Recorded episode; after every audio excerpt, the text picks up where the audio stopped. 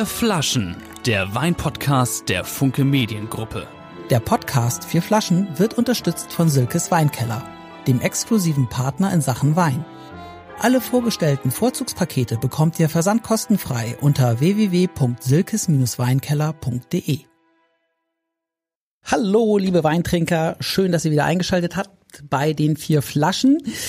Ähm, ja, wir äh, senden heute und das seht ihr, wenn ihr uns bei YouTube verfolgt, äh, viel besser, als wenn ihr uns im Podcast nur hört. Äh, wir senden heute wieder aus unserem neuen digitalen Studio und neben mir ist der Michi. Moin. Moin und Servus. Hallo Axel. Hallo Michi. Ähm, und zwischen uns thront unser heutiger Gast und das per Videoschalte und das ist Anne Riebel.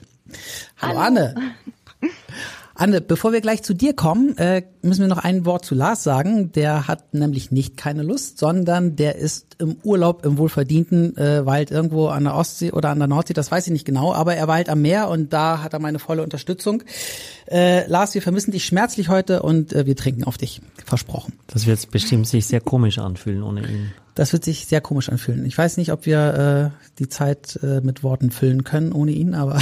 Wahrscheinlich haben wir jetzt schon viele verloren, die abgeschalten haben, die sagen, ohne Lars macht das überhaupt keinen Sinn. Ja. Oder vielleicht äh, noch Leute dazugeschalten, die gesagt haben, ohne Lars, das höre ich mir heute auf jeden Fall an.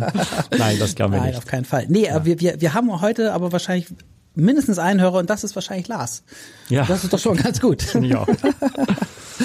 Anne, von dir stammen Bücher wie ähm, Riesling pur oder ein mörderischer Jahrgang, Silvaner trocken oder ein tödlicher Tropfen. Ähm, du schreibst sogenannte Weinkrimis, also wo du nicht nur Blut, sondern auch Wein fließen lässt und warst damit schon auf vielen Weingütern äh, und hast viele Lesungen gehalten. Und ja, äh, ja die Frage ist, äh, wie kommt man dann als Autorin, die, die du ja bist, ähm, darauf, äh, Weinkrimis zu schreiben? Ähm, naja, vielleicht das äh, hat es auch damit zu tun, dass ich bin ja in der Pfalz aufgewachsen und es ist ja wirklich so ein bisschen, ähm, also ich will jetzt nicht sagen Stadtmuttermilch, aber mit Muttermilch ist ja schon, der Wein ist halt wirklich sehr präsent, allgegenwärtig. Und äh, meine Eltern hatten ja auch so einen Nebenerwerbsbetrieb. Mhm. Also mein Vater war, ähm, also noch berufstätig war, er auch, also Hauptberuf war er Lokführer, aber meine Eltern haben halt zusammen nebenbei auch ein paar Weinberge angebaut. Okay. Und ich habe das halt von klein auf auch miterlebt und ja, und es gibt, mein Vater hat halt uns dreien, das ist halt auch so eine Geschichte, die gibt's heute wahrscheinlich nicht mehr, aber der hat uns, wir sind drei Töchter und hat uns dreien halt, als wir ein Jahr alt wurden, so ein kleines Weinglas hingehalten mit einer Spätlese. Und ich war die Einzige, die da halt geschluckt hat. Die anderen haben so das Gesicht verzogen. Aber du hast mit drei Jahren das runtergeschluckt. Das ja. Ein süßer Wein. kann, kann, man schon machen. Nicht schlecht, nicht schlecht. Ja, also irgendwie ist es halt, ähm, ist scheinbar so, hat es halt mit was mit mir zu tun und ich mag ja auch Wein, ich trinke gerne Wein und ich finde halt auch, dass Wein einfach was Verbindendes hat, das was halt ein Kulturgut das ist, was ja auch, ähm, was man auch immer wieder, was ich halt immer wieder merke, dass man über einem Glas Wein doch auch ganz gut ins Gespräch miteinander kommt. Das ist mhm. definitiv so. Anne, ist es so, dass man ein Weinkenner sein muss, um deine Bücher zu verstehen, oder ist das auch für einen normalen Menschen gut lesbar? Oh, ja, das ist auf jeden Fall für äh, einen normalen Menschen gut lesbar. Also ich weiß jetzt auch gar nicht, ähm, mit den Weinkennern ist es eher so eine Sache, also das kannst du mir dann sagen, ähm, weil ich bin ja jetzt, also ich bin ja, also ich war dann auch mal später Weinprinzessin, da war ich so um die 20. Und damals habe ich halt ganz, ganz viel äh, auch gelernt und, und erfahren. Da muss man ja, ja einiges kennen auch, ne? Also man muss ja da auch Fragen beantworten, um da Weinkönigin, Weinprinzessin zu werden, das ist ja nicht ohne, ne? Oh ja, und es war dann halt, ähm, da habe ich halt auch, bin dann viel gereist und war halt auch auf Messen und so, war halt immer so. Und in den letzten Jahren ähm, habe ich jetzt halt hat sich ja auch viel getan mit diesen Lage- und Gutsweinen und so. Und da bin ich jetzt auch gar nicht mehr so. Also ich sag mal, ich könnte mich da auch mal wieder irgendwie mal so ein bisschen updaten. ja, also da, da, herzlich willkommen bei den vier Flaschen. Da bist du also genau richtig. Absolut. Äh, Super. Und hast du denn äh, irgendeine Gemeinsamkeit bei diesen vier Flaschen erkannt? Irgendetwas, was diese vier Flaschen verbindet, die in diesem Paket heute sind? Ja, die kommen alle aus der Pfalz. Die kommen alle aus der Pfalz, weil wir uns natürlich informiert haben. Wo kommt denn die Anne Riebel her? Lebt in Berlin, richtig? Aber kommt aus der Pfalz.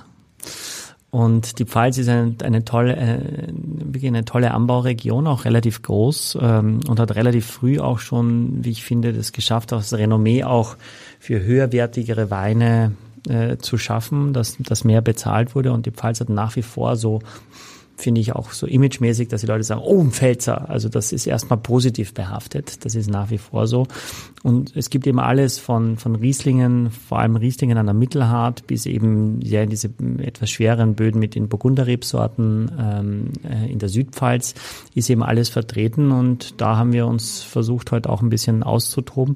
Und wenn ich darf, würde ich bitten, dass wir gleich mal einen prickelnden Start hinlegen mit äh, den Reservebrüt vom Weingut von Buhl aus Deidesheim. Uh, Ein deutscher Winzersekt aus Chardonnay und Weißburgunder. Was heißt, was heißt eigentlich Winzersekt?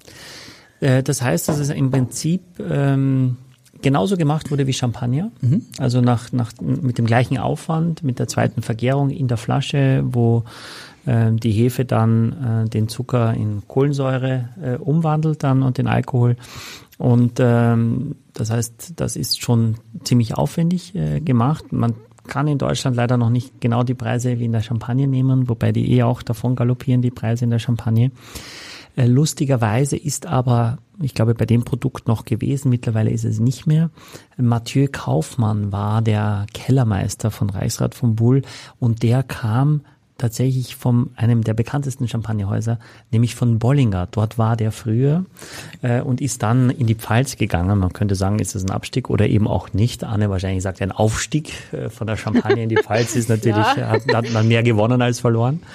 Der macht mittlerweile ein eigenes Pro, äh, Projekt mit ähm, Steffen und Sophie Christmann, die auch schon bei uns im Podcast waren, mhm. Präsident vom VDP. Christmann Kaufmann heißt das, kommt aber erst nächstes Jahr auf den Markt und ist mit äh, im Kartäuser Hof äh, an der Mosel als, äh, als Berater und Kellermeister. Aber dieses Produkt jetzt hier, dieser Sekt aus Chardonnay und Weißburgunder ist quasi von einem Franzosen, der früher in der Champagne war, in der Pfalz gemacht worden. Das heißt, was ist der große Unterschied? Die Böden äh, in, der, in, in, der, in der Champagne sind sehr, sehr kalkhaltig. Das ist in der Pfalz ein bisschen ähm, unterschiedlicher, ein bisschen äh, subtiler, diverser. Äh, Champagner ist auch relativ kühl, das heißt, die Säure ist meistens noch ein bisschen präsenter und hier in, in, in, in diesen Gefilden einfach ein bisschen breiter. Die haben nicht ganz diese Klarheit und diese Präzision.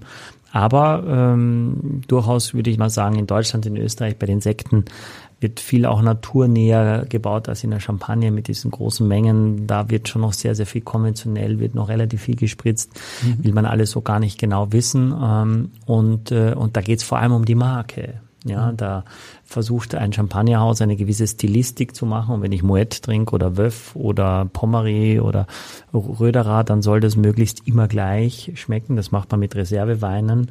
Mhm. Ähm, und hier ist es eben noch tatsächlich eher jahrgangsspezifisch, wobei ich glaube gar nicht, dass das ein Jahrgang ist, weil ich das gesehen habe. Ähm, es steht Hier auf jeden Fall. also auch um Artenvielfalt. Genau. Sowohl im Weinberg als auch was dann nachher das Produkt angeht. Genau so ist es. Es steht Reserve-Brüt drauf. Ähm, das hört sich schon mal erstmal gut an. Brüt ist also trocken. Ähm, und das, äh, der Sekt kostet 17,90 Euro. Hm. Ja, alles klar, alles klar. Genau, äh, mit Brüt war ja äh, bei, bei Sekten, äh, also wenn da Dry draufsteht, dann heißt es nicht trocken, ne? Mhm. Aber Brüt heißt trocken und Brüt Natur, was, was war das noch? Genau, Brüt Natur heißt also wirklich dass in der, dass, dass bei der Dosage oder beim Auffüllen, wenn dieser Champagnerkorken oder Sektkorken rauspropft, dass da nur mit dem eigenen Wein aufgefüllt wird. Also das ist okay. wirklich überhaupt kein Zucker. Okay. Ganz, ganz und, trocken. Und bei Brüt, also jetzt hier ist auch noch ein bisschen Zucker trotzdem noch Ja, da wird worden. genau, da gibt's, da wird so eine Mischung. Das ist so mhm. das Geheimrezept des äh, des Winzers. Äh, mhm. Die Dosage, die er da einfügt, das kann entweder was mit Zucker sein und das kann eine, eine, ein Süßwein sein zum mhm. Beispiel. Äh und ich weiß nicht, ob es 10 oder 12 Gramm sind, ähm, darf es dann haben, um es noch Brüt zu nennen. Und das machen zum Beispiel auch die meisten Champagnerhäuser genau oben, relativ oben auf dieser Linie, um es noch Brüt äh, zu nennen. Okay. Aber es muss Wein sein, also es dürfte jetzt nicht Cola oder irgendwas sein. Nee, nee, das musst du okay. mit, äh, mit, mit Wein oder du kannst es auch, also ähm, da gibt's ja unterschiedliche, äh, früher hat man Rübenzucker gemacht, ne? Ja. aber man will eigentlich was eher geschmacksneutrales, aber auch da ist ja, speziell hat jeder so seine eigene, ähm, ja. Ja, sein eigenes Rezept, wie er das macht. Aber jetzt riechen wir mal rein, Anne. Also wir starten immer, indem wir versuchen erstmal reinzuriechen, ob wir irgendwas riechen, was wir können, was wir identifizieren können. Ich habe ich hab mal die, ich habe mal, ich habe eine Ausbildung gemacht, eigentlich, die eigentlich zugeschnitten war auf so ein Tourismusbüro in der Pfalz. Mhm. Und ähm, dann ist mir mein Mann über den Weg gelaufen und ich bin nach Berlin gegangen. Und aber im Zuge dieser Ausbildung habe ich auch die Ausbildereignungsprüfung gemacht. Und da hatte ich als Thema für meinen Azubi hatte ich da die sensorische Weinverkostung. Mhm. Oh. Also erstmal Farbe, Glanz und Klarheit prüfen. Ah, dann, dann, dann mach doch, dann mach mal. Geschmack. mach, mach was mal. Ja, also das habe ich schon gemacht. Also das ist schön hier. Und jetzt gibt's dann hier das ist klar. Um, ums erstmal riechen, also die, also riechen. die Leute, die das Wobei, bei YouTube macht sehen, man das eigentlich mit dem, macht man das eigentlich noch und macht man das eigentlich auch mit Sekt? Man macht, man macht das auch mit Sekt, weil ich einfach mehr mitbekomme vom, vom Geschmack. Uh, sorry, Axel, du? Nee, nee, also äh, äh, Anne, vielleicht kannst du einmal die, die Farbe beschreiben. Die ist ja, das ist ja schon sehr elegant, ne? Ja, ist ja schon so ein bisschen, ja, jetzt nicht so sonnengelb, sondern eher so ein bisschen. Zartes Goldgelb, würde ich sagen. Ja. ja. Genau, so. Genau. Eine, mit einer scheinenden Brillanz. Mhm. Das stimmt. Eine sehr, sehr feine Perlage, das sieht man auch, das kann man schon erkennen. Sehr, sehr feine, kleine Bubbles. Und auch am, am Gaumen sind die gar nicht grobkörnig, sondern sehr, sehr fein. Äh, Riecht ihr was? Die ausgebildete Weinsensorikerin, was sagt sie? Und Weinprinzessin. Ja, Und Weinprinzessin. Ja, mit diesem ganzen mm, sinnlichen ist es immer so ein bisschen, da brauche ich auch einfach viel Zeit. Das, ähm, Da bin ich aber total bei dir. Ich finde, ich habe es meistens, dass ich, ja, ich rieche was und ich schmecke natürlich auch was, aber das denn zu benennen, das fällt mir häufig total schwer. das finde ich jetzt, so wie Michael das jetzt gerade gemacht hat, das ist für mich so dieses, ja fast schon so poetische, was ich ja dann habe, wenn ich Gedichte schreibe, aber das, das könnte ich zum Beispiel auch gar nicht machen, wenn ich mit anderen zusammensitze. Also, das, äh, da würde mir sowas gar nicht kommen. Also Der Michi ist aber auch das fleischgewordene Weinwissen und die Weinemotion, äh, würde ich sagen. Ja, also ja, der ja, hat, genau. der hat, hat Jetzt alles. geht's los, jetzt geht's los. ja, äh, äh, also was ist es in der Nase, würde ich sagen, ist es irgendwie irgendwie was Apfeliges. Ich mm, tu mir selber ein bisschen schwer. Ich würde sagen, es ist es ist eher so ein, ein gelber, so ein golden delicious Apfel, vielleicht die Schale davon, die ich rieche in der Nase. Ähm, und ansonsten habe ich tatsächlich in der Nase relativ wenig Frucht. Ja, es, es riecht sehr weinig, wie ich finde, wenn ihr, wenn ihr mir, mir folgen könnt. Also es riecht schon nach Wein. Und was ich immer auch mal schön Wie, finde. wie riecht denn Wein? Ja, genauso wie das jetzt. Ne? Ja, So okay. könnte man das Das- sagen. schließt sich der So Kreis. Wein. ja. Warte mal, ich mache mir hier ans Mikrofon ein bisschen, damit da vielleicht mal was von abbekommt. Ähm, ähm, ich mag's am Gaumen, weil es, weil es, am Gaumen hat so, so einen leichten Brioche, eine leichte Cremigkeit. Die Säure ist nicht zu spitz. Es hat, äh, hat einen sehr, sehr guten Trinkfluss und ich finde tatsächlich auch, auch hinten raus so eine leichte Salzigkeit, über die wir auch immer wieder mal gerne sprechen. Ähm, so dass ich es also ein sehr gutes, elegantes äh, Gesamtwerk sehen würde. Magst du ihn denn, Anne? Das ist erstmal die Hauptfrage. Ja, das wollte ich jetzt gerade sagen. Also es ist bei mir halt auch so, ich, ähm, ich genieße es halt auch einfach. Das und sollen der alle schmeckt so sehr gut. Das schmeckt dir sehr gut, ja. Und ähm, genau, und ist halt auch so für mich so ein bisschen die ähm, der, der, ähm, jetzt hier der Sekt ähm, ist ja so ein bisschen auch der Anfang. Auch bei einem Menü hat man ja immer den Sekt am Anfang, so als anregendes Einstiegsmoment. Und ähm, so ist ja eigentlich ein bisschen auch in, was jetzt meine Krimi-Reihe angeht, ähm, es ist ein bisschen Riesling pur, der erste Band. Und den gibt übrigens auch schon seit 15 Jahren. Also das hat jetzt sozusagen ein kleines Jubiläum. Und ich habe mit dem Riesling pur damals auch bei, ähm, das ist schon sehr lange her, es war halt in den Anfangszeiten, da habe ich auch bei Buhl mal gelesen. Okay. In dem Weingut, das ist halt ein sehr schönes altes ähm, Da bist du durch, Weingut. ich, ich habe gelesen, du bist durch einen Traum darauf gekommen, diesen Krimi, diesen ersten zu schreiben, ne? Ja, ja. Aber Aber was- das war halt, das war halt auch so, weil ich, also vom Schreiben habe ich schon immer geträumt, schon als Kind, also Mhm. so klassisch auch, wie es ja vielen geht. Nachdem du die Und- Spätlese weggelegt hast. Ja, genau. Die, es gab, auch ausgelöst durch die Spätlese. Oder ausgelöst durch die Spätlese. Äh, jedenfalls äh, hatte ich dann auch mal so ein, so ein Märchen geschrieben, im Selbstverlag rausgebracht und habe mir dann überlegt, was, was machst du denn jetzt als nächstes? War also auf der Suche nach einem neuen Thema. Und dann habe ich die ersten beiden Szenen von ähm, Riesling pur äh, geträumt. Und es ist, also das ist nämlich so, dass es halt so ein kleiner äh, Weinort ist, den ich allerdings erfunden habe. Also es ist ein südpfälzisches Rittersheim. Das, das gibt's halt so nicht. Es ist ein Sinnbild für ein typisches südpfälzisches Winzerdorf. Und ähm, da gibt's halt zwei homosexuelle Männer, zwei junge Männer, die bauen sich da so eine Art Liebesnest. Und äh, in diesem, in so einem Schilfgürtel am Fluss und ähm, muss ich das halt auch mal so ein bisschen vorstellen. Die Pfalz ist ja sehr, sehr malerisch. Gerade die Südpfalz ist ja auch vom Klima her sehr mild, also heißt ja auch immer die Toskana Deutschlands, weil es halt so, ähm, da wachsen ja auch, ähm, da wachsen auch Feigen und Kiwis und ähm, Kastanien. Und man hat halt, ähm, da fängt auch der größte zusammenhängende Wald Deutschlands, fängt ja da an, an der Hart. Da hat man so diesen Anfang vom Wald und dann fällt es so, das ist aber auch Mittelgebirge, also nicht so riesig hohe Berge, sondern sehr sanft. Und dann fällt es so ab in die Weinebene rein. Und ähm, da muss man sich jetzt vorstellen, dass da dann so ein kleiner Hügel ist mit einem Felsen, Sandsteinfelsen und so ein kleines Dorf. Und, ähm, und dann fließt da so ein Fluss vorbei an dem Dorf. Und ähm, da gibt es dann eben diesen Schilfgürtel. Und da wird dann eben äh, die Leiche eines Jungen gefunden. Und Also das ist der- da, wo die sich das Liebesnest gebaut haben, oder? Genau da, wo die sich Ah. das Liebesnest genau, findet man eben dann, oder kann man sich ja dann vorstellen, dass da dann erstmal äh, das alles nicht so einfach ist. Da und ist vor allen Dingen für den aus, ne? Kommissar, der nämlich auch noch erstmal schon ein bisschen älter ist, also Ende 50. Und er ist, ähm, und er ist auch, also er ist so ein typischer Südpfälzer, er hat immer in diesem Dorf gelebt. Und er hat auch noch jetzt gerade sein, sein enger Mitarbeiter, der ist in Ruhestand gegangen, sodass ihm eine junge Kollegin aus Hannover beiseite gestellt wird.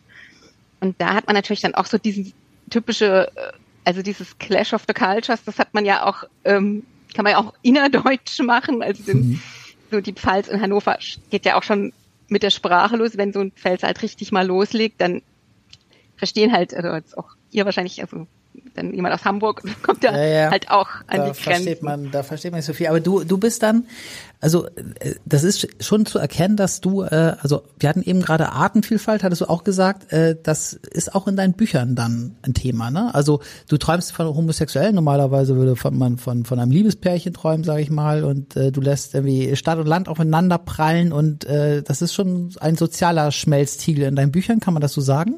Ja, also Ja. glaube ich, auch ähm, wirklich in, auf ganzer Linie eigentlich mein Thema.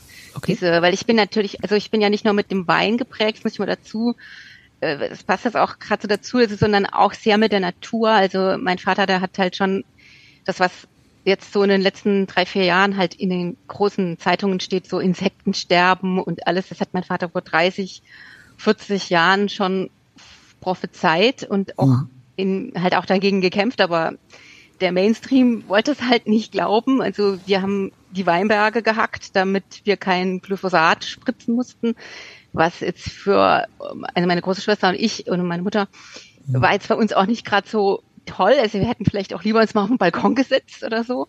Ja. Und ähm, wir haben halt, wir sind halt voll so geprägt, auch mit diesem Naturschutz und ähm, ja, und diese, diese Artenvielfalt finde ich halt wichtig in allem. Also es ist halt im Grunde sind es gibt es eigentlich zwei große Themen ähm, meiner Meinung nach, worum es geht, und es ist der Mensch und die Natur. Also wir müssen, also wird so viel diskutiert, es gibt Tausende von und alle haben den Kopf voll und sehen nicht mehr durch, aber eigentlich geht es nur darum, wir müssen die Natur bewahren und gucken, dass wir für die Menschen halt auch den Raum, den, das, wie du sagst, die Artenvielfalt, also dass wir halt uns in unserer Unterschiedlichkeit, weil es ist ja im Grunde eigentlich keiner normal. Also jeder hat doch irgendwo irgendwas, also Ja. wo Also, er irgendwo also Ja, klar. anders ist als klar, jetzt ja, vielleicht vor, vor allem Michi, ne? Also Ganz, ganz, ganz, ganz besonders. Aber es ist besser über mich zu sprechen als über, über Leute, die nicht da sind, was ja ein, einladen würde. Machen wir natürlich nicht.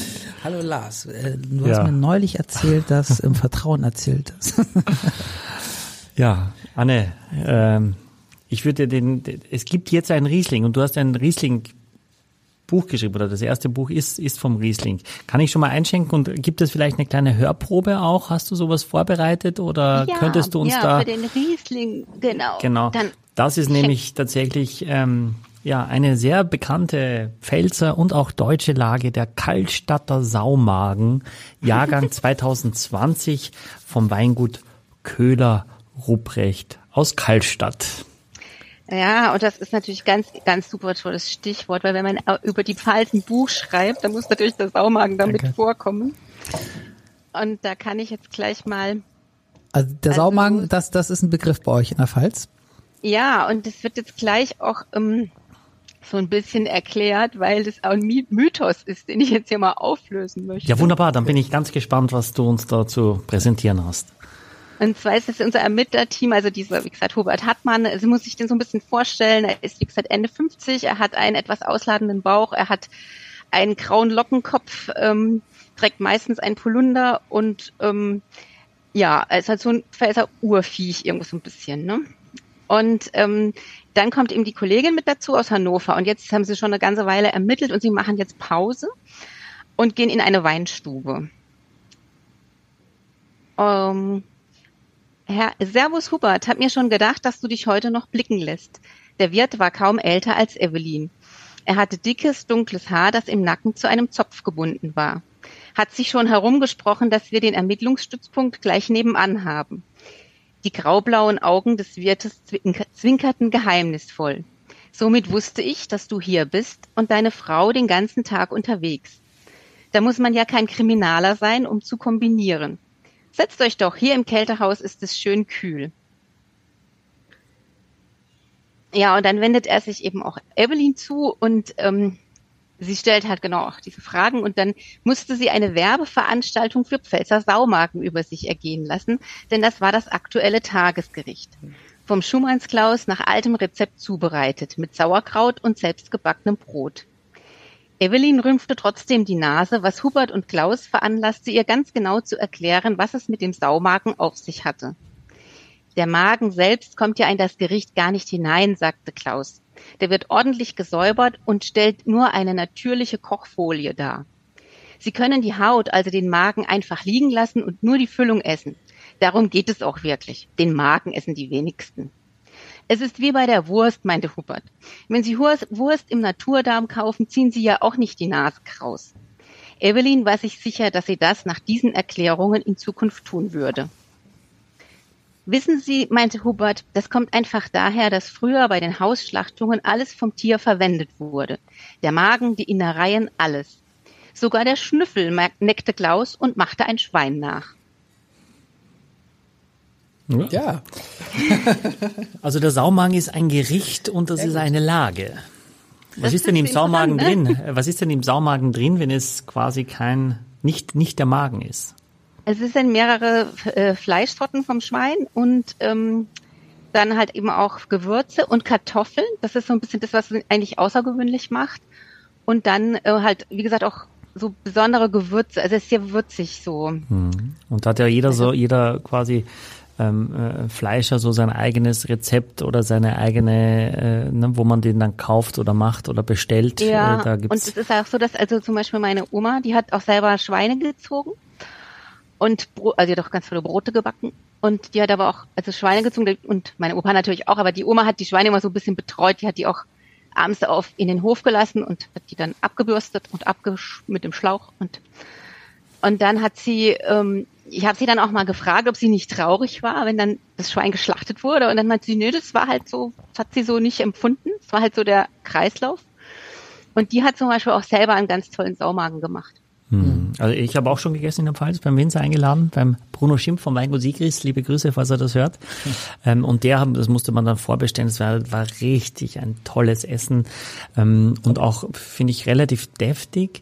Aber weil die Weine eigentlich eine gute Säure haben, hat das dann echt ganz gut gepasst. Und man weiß ja eigentlich von, von Helmut Kohl, dass er seine Gäste oft zum Saumagen gebeten hat, dass das quasi so ein, ein, wenn internationale Gäste da waren. Und dazu passt dann ja auch der Wein aus der Lage Kallstatter Saumagen. Ähm, äh, da weiß man allerdings nicht genau, äh, diese Parzelle sieht so ein bisschen aus wie ein Saumagen. Es gab auch die, die Hüte von Pfälzer Frauen da, so im, im 19. Jahrhundert, die hießen auch Saumagen. Ähm, also woher das genau kommt, ist noch nicht ganz äh, überliefert, äh, wird wahrscheinlich auch nie überliefert werden, gibt es mehrere Geschichten. Aber dass die Weine... Wie, wie der Name dann von der Lage entstanden ist. Genau, ja, genau. Mhm. Äh, aber äh, klar ist es, dass es eine, eine Top-Lage ist. In dem Fall ist es ein Kabinett, ein relativ leichter Wein.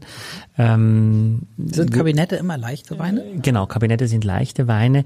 Äh, und das ist jetzt auch kein, kein VDP-Weingut, sonst ja. würde das ja quasi nur Gutswein, Ortswein, äh, äh, Lagenwein und großes Gewächs geben. Mhm. Weil dieses Kabinett für das Prädikat, dagegen hat man sich ja quasi, das hat man ja verabschiedet und hat mhm. gesagt, okay, uns geht's gar nicht um den Ausbau, sondern uns geht's um die Lage. Mhm. Im Ursprung gab es ja quasi auch den, den Gutswein und dann gab's den Kabinett und dann gab's äh, die Spätlese mhm. oder das, das, das, äh, das, ähm, die, die Lagewein und die Spätlese, Spätlese trocken und dann gibt's eben den Kabinett süß ja, also der Kabinett muss gar nicht trocken sein oder Kabinett feinherb, halbtrocken. Und dann gibt's auch die Spätlese und dann gibt's die Spätlese trocken oder Spätlese süß. Und dann gibt's auch noch die Auslese. Mhm. Äh, und auch die Auslese kann es auch trocken geben. Also äh, Bernd Philippe oder das Weingut Köhler-Ruprecht macht eine fantastische Auslese trocken. Das ist im Prinzip die höchste Qualität des Weinguts, was mit einem großen Gewächs oder ein Grand Cru gleichzusetzen gilt. Aber das ist jetzt ein leichter Wein mit nur 12 Prozent Alkohol. Aber also Kabinett, äh, also wenn das ein, wenn das ein also ein süßer Wein oder nee, ein leichter Wein ist, dann ist er ja meistens auch süß. Kann man das so sagen? Weil, weil leichte Weine haben wenig Alkohol. Also nee, äh, also nee? Äh, so ganz so einfach ist es nicht, äh, sondern äh, du kannst also, wenn es Kabinett draufsteht, in dem ja. Fall steht, steht Kabinett trocken drauf. Ja. ja? Mhm. Wenn es nicht trocken draufsteht, ist in der Regel ist es nicht trocken. Mhm. Ja, also dann ist es halbtrocken oder eben richtig süß. Du kannst es erkennen, aber auch am Alkoholgehalt. Mhm. Also süß kann der eigentlich mit zwölf fast nicht sein, mhm. na, sondern ja. müsste meistens ein bisschen weniger, elfeinhalb, elf, zehn, neun. Ja. ja, dann ist es ein Kabinett und danach ist es dann auch schon, oder neuneinhalb und dann geht's auch schon eher in die Spätlese-Auslese-Richtung mit noch äh, äh, mehr Zucker, mit noch weniger Alkohol bis zum Eiswein hin mit fünf, fünfeinhalb ähm, Alkohol oder sechs. Ähm, und der Kabinett kann eben wenn der nicht durchgärt, mhm. ja, das heißt, wenn da noch Zucker übrig bleibt, dann darf er eben da nicht trocken draufstehen. Aber es ist immer noch von der Qualitätsstufe ein Kabinett. Mhm. Ja. Und aber leichter Wein bezieht sich schon auf den Alkohol, ja, oder? Ja, das bezieht sich auf den also, Alkohol. Und, also und mit zwölf ist er noch leicht. Dann ist es leicht, ja, ja. definitiv. Ab wann, ab wann wird's dann normal? Und naja, Kabinette gehen in der Regel eigentlich nur bis zwölfeinhalb Alkohol, also höher gehen die eigentlich nicht. Ne? In der Aber Wachau zum Beispiel hat man ja dieses Steinfeder-Federspiel Smaragd, wo man mhm. einfach sagt, äh, über zwölfeinhalb, den Federspiel gibt es nicht, dann mhm. ist es den Smaragd, den darf es nicht unter zwölfeinhalb geben. Äh, auch da hat man dann gesagt, wir machen sowas wie mhm. Spätlese, Kabinett und so weiter. Und da sind jetzt aber auch die ersten Winzer, FX Pichler ist einer der ersten, die offiziell dann ausgetreten sind, weil sie gesagt haben, ich will das gar nicht, sondern mir geht es um die Lage und gar nicht jetzt um den Ausbau, um den Alkoholgehalt, um die Prädikatstufe, sondern mhm. ich will diese Lage rausbringen und der Rest ist mir ziemlich wurscht. Das kann sich ein großer, renommierter, hochprämierter Winzer eher leisten als irgendjemand Kleines, weil die das gemeinsam auch werben und vermarkten. Die Vinea Wachau gibt ja. es seit vielen Jahren, ist auch eine große Erfolgsgeschichte. Aber der allgemeine Trend geht eben hin, die Lage in den Vordergrund zu schieben und nicht die Ausbaustufe. Also nicht der mhm. Kabinett ist wichtig, sondern der Karlstädter Saumagen. Und hier steht ja auch groß Karlstädter Saumagen und drunter dann klein Kabinett. Also ist auch mhm. hier die Lage dem Winzer wichtiger. Okay, Boah, aber, so viel aber, reden und so wenig ja, Alkohol. Aber, aber ich muss noch einmal fragen, weil es ist noch nicht geklärt, was ein leichter Wein ist. also okay. ab wann, ab wann ist ein Wein Ja, na, wir hatten ja, wir hatten ja, wir hatten ja in unserem, in unserem letzten äh, Blind Tasting diesen Auxerrois. Ja. Das ist ein, ein sehr, sehr leichter Wein, weil er mhm. trocken mit 10,5 Alkohol, äh, mit 10 mhm. Alkohol kommt. Das ist die unterste Grenze, um es trocken überhaupt hinzukriegen. Mhm. Also alles bis 12,5 Alkohol, würde ich sagen, ist ein leichter Wein. Okay. Ja. Ähm, und alles bis 14 Alkohol ist so mittelkräftig und alles ab 14,5 ist schon sehr kräftig. Okay. Dann haben wir jetzt eine die Michi Kute Skala. Vielleicht, vielleicht sollte ich Politiker werden, ja. wenn ich so viel sagen kann, ohne was, also doch, so viel nein, reden, ohne doch. was zu sagen. Doch, ja, okay. doch. Da sage jetzt, ist der zu Hause, zu Hause haben sie jetzt alle eine Skala gemalt und genau. wissen jetzt genau was. Genau. Aber das, eine ist, was, was draufsteht auf dem Etikett und das andere ist, wie es sich anfühlt. ne? Das ist eben ganz entscheidend, dass man das wirklich auch für sich selber, wie viel Alkohol hat der Sekt zum Beispiel? Würde man jetzt darüber äh, sprechen? Haben wir, haben wir gar nicht, aber was, was denkt ihr? Was, Anne, nicht auf die Flasche luschern? Was denkst du? Genau, ich habe ich hab auch nicht drauf geguckt. mehr, oder? Weil ich denk, bin jetzt gerade schon bei der Farbe vom, vom Saumagen, also vom Okay. Riesling und denke, der, also schon allein von der Farbe, also von der, so, äh, kommt, denke ich, wird das Sekt fast.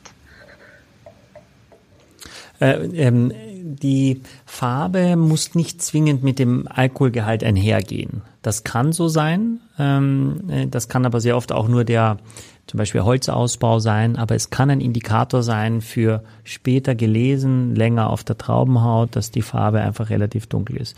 Wir hatten aber zum Beispiel mit, ähm, mit, mit Volkan von Orange Blue, hatten wir einen Orange Wein, der eine sehr, sehr dunkle Farbe hatte, aber auch nur sehr wenig Alkohol, weil er einfach sehr, sehr lange, also Maische vergoren, Okay, weil er äh, dann da drauf auf, war. auf dem Ja. Na, und auf, der, auf den eigenen Traubenhäuten, wo die Farbe eben Ach so, rauskommt. okay. Ja. Mhm. Also der Sekt hat 12,5 Alkohol. Und das ist eigentlich so 12, 12,5 klassisch für Sekt und auch klassisch für Champagner. Das, die haben alle nicht mehr. Es gibt eigentlich kein Champagner mit 14 Alkohol. Also man erntet das so früh, dass man ähm, das eigentlich gar nicht höher hinkriegt und auch gar nicht will. Ja. Auch nicht viel weiter drunter. Das ist ziemlich genau einskaliert. Aber jetzt haben wir die Farbe vom Riesling und jetzt gibt's mal die, die Nase, die ja deutlich mehr hergibt als der Sekt am Anfang. Ne? Aber was? Aber was? Aber was? Ja. Aber also es riecht fantastisch, finde ich. Es riecht wirklich sehr schön nach, weiß nicht, also Steinobst auf jeden Fall. Aber das, das Ja. sagt ja wieder nicht viel, ne? finde ich. Ich finde jetzt mal Birne. Birne? Birne. Williams Christ. Zitrone würde ich sagen. Es riecht Mhm. sehr nach Zitrone. Bisschen kräutrig. Vielleicht auch etwas Florales, kann man das sagen? Mhm. Ja, also ja, kann man, so- man kann sagen, man kann Birne, Citrus, Floral, finde ich auch. Äh, Und dann habe ich sie aber schon jetzt getrunken. Äh, Und am Gaumen finde ich ähm, ist wahnsinnig weich. Hm. Also sehr, sehr schmeichelnd am Gaumen. Ähm, s- sehr Da mild. kommt meine Williams Christ Birne ins Spiel. Ja. Ich, ich bin, glaube ich, nicht so gut mit dem. Ich muss auch sagen, meine Nase ist auch ein bisschen zu. ja. Ich habe, also bei mir, ich bin, glaube ich, für den Am, der Abgang. Hier ist ja auch mein Titel, ne? Der, das kommt dann später, der bittere Abgang. Ich habe den Abgang, glaube ich, besser im. ja, Da bin also- ich besser als du mit der Nase. Am Gaumen bin ich bei der Birne mehr bei dir. Also das ist aber tatsächlich auch eine reife, aromatische Birne dann. Das ist eine saftige Birne, die du am Gaumen hast. Ne? Das habe ich in der Nase gar nicht so laut gehabt, aber am Gaumen würde ich dir da absolut zustimmen wollen. Haben wir ja jetzt die ähm, geklärt. Aber, also was du sagtest jetzt äh, beim Riechen, äh, ja, kräutrig oder ja, äh, pfeffrig vielleicht oder sowas. Also irgendwas ist da an Kräutern unterwegs. Ja, und, und trotzdem hast du, ja, nee, ich überlege, ich, ich überlege trotzdem im, im Hirn auch, weil ich schon auch so, so einen saftigen Pfirsich vorne auf der Zunge habe, also, und, und links und rechts hinten kommt, ja, wie, wie so ein, ja, Pfirsich-Melba-Gefühl. Okay. Auch, auch daher. Vielleicht nicht mit so viel Vanille, aber eben mit der Saftigkeit eines reifen Pfirsichs. Ähm, und der Wein, finde ich, hat, hat alles, äh, was man braucht und ist trotzdem leicht. Das, schön Also auf ist. jeden Fall würde er sehr gut zu einem Saumagen passen. das glaube ich. Aber, nicht so spitze Säure, finde ich. Ja, finde ich auch. Finde ich auch. Also, Und, und Salz irgendwie, also an den Seiten so ein bisschen. Ja, jetzt nicht, nicht wahnsinnig markant, aber ja, es ist auch salzig, ja. ja. Saumagen gibt es ja auch übrigens heutzutage mit, mit Kastanienfüllung und so. Also zu, zu einem Saumagen mit Kastanien könnte ich mir den sehr gut vorstellen. Gibt's eigentlich auch Saumagen Hawaii und irgendwie Saumagen Tonno und äh, also, man könnte doch mal so einen Saumagen-Lieferservice aufmachen. Ja. Aber sind Kastanien nicht dazu süß dann, Anne, wenn du das mit Kastanien machst? Weil die finde ich, geben mir immer eine, eine, eine ziemlich intensive Süße auch. Ich mag es total gerne, Kastanien auch. Ähm, meine Mutter kommt aus der Steiermark und da ist dieses Kastanienbraten eigentlich im Herbst gang und gäbe auf der offenen Feuertonne. Dann trinkt man Federweißer dazu und die Welt ist schwer in Ordnung. Das ist richtig, total genial. Ist das nicht zu süß dann mit der Kastanie?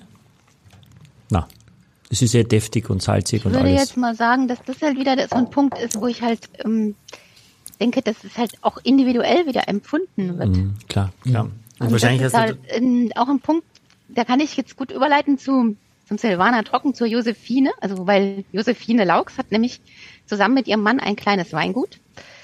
Und ähm, ich habe ja so gesagt vorhin, Riesling Pur erzählt die Vorgeschichte, da ist der Kommissar halt schon ein bisschen älter und im Silvaner Trocken ist dann, hat sozusagen ein Generationswechsel stattgefunden. Da gibt es einen neuen Kommissar. Und dann gibt es halt eben auch eine, ähm, also ein Ehepaar, die machen ein Weingut. Ähm, und die Josephine, die macht halt die ganze, wie es halt oft auch so ist, in diesen Betrieben, die macht halt das Marketing und den Verkauf und so.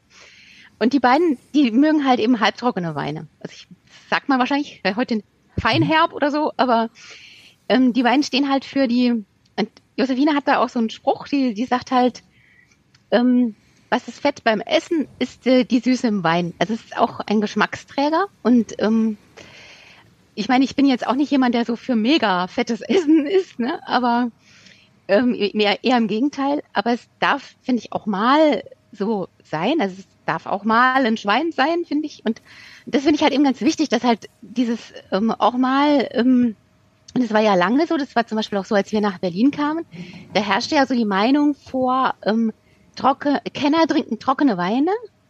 Und wenn man sich aber mal so mit den ganz normalen Weingütern unterhält, wo ich viele Lesungen, meine Lesungen mache, das sind so die ganz normalen, jetzt nicht unbedingt die 20 was Prämierten oder so, die jeder kennt, sondern so einfach normale Weingüter. Und die sagen, die Leute wollen einen trockenen Wein und dann probieren sie und am Ende kaufen sie einen halbtrockenen oder vielleicht sogar einen lieblichen. Und ich stehe dazu und sage, ich, also ich trinke gerne auch wirklich mal einen trockenen, mir hat doch der, jetzt doch der Brüt, ähm, Sekt super geschmeckt und so, aber ich trinke eben auch wirklich gerne ähm, halbtrockene Weine und auch durchaus mal ein Bukett.